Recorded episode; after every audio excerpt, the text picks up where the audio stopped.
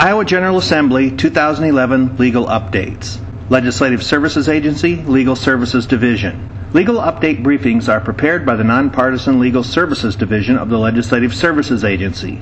A legal update briefing is intended to inform legislators, legislative staff, and other persons interested in legislative matters of recent court decisions, attorney general opinions, regulatory actions, federal actions, and other occurrences of a legal nature that may be pertinent to the General Assembly's consideration of a topic.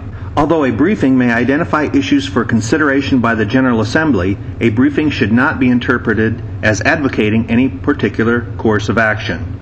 Legal update credit for time served while on probation, filed by the Iowa Supreme Court, July 29, 2011, Anderson v. State, number 090507. Factual background Michael Anderson pled guilty to two counts of enticing a minor away, a Class D felony. The district court granted Anderson a suspended sentence and placed him on probation for five years on each count.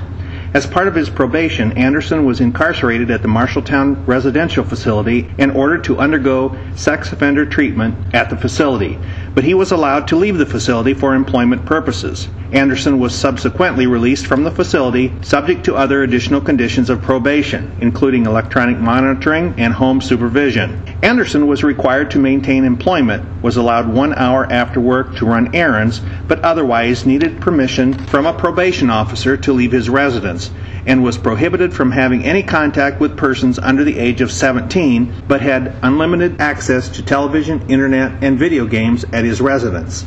Subsequently, it was discovered Anderson had contact with a minor 16 years of age through the internet and that the minor had been at his residence numerous times. Based upon the evidence gathered, the district court revoked Anderson's probation and reinstated his prison term on the two counts of enticing a minor away.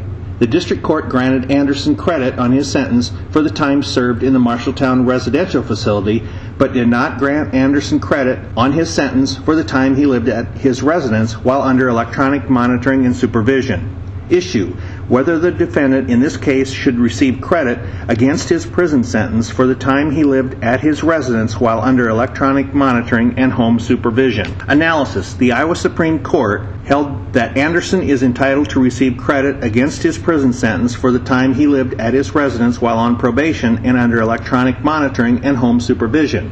The state argued the General Assembly intended that credit against a sentence should apply to only the time served by the defendant in a jail-like setting under Code Section 903A.5 subsection 1. The court concluded Code Section 907.3 subsection 3 unambiguously entitles Anderson to credit on his sentence for the time served while on probation and under electronic monitoring and home supervision.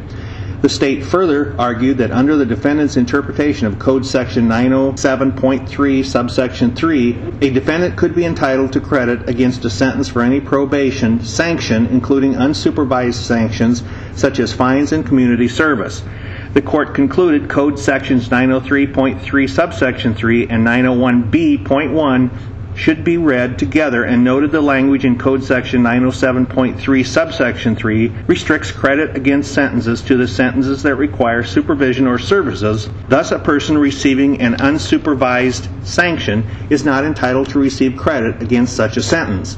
The state also argued it would be absurd to allow credits against a sentence while the defendant was in the process of committing further sex offenses and victimizing minors. The court concluded the quote absurd results doctrine should be used sparingly because of the risk the judiciary will override the General Assembly on the basis of speculation that the General Assembly could not have meant what it said. The court further emphasized it will not ignore legislative language merely because it leads to a result that seems contrary to the expectations of the court. This legal update was written by Joe McInerney of the Legal Services Division of the Legislative Services Agency. He can be reached at 515 281 3189. To find the legal update on the internet, go to the Iowa General Assembly website at www.legis.iowa.gov and click on the LSA Publications tab. Then click on Legal Topic Publications in the gray box on the left. Then click on Legal Update.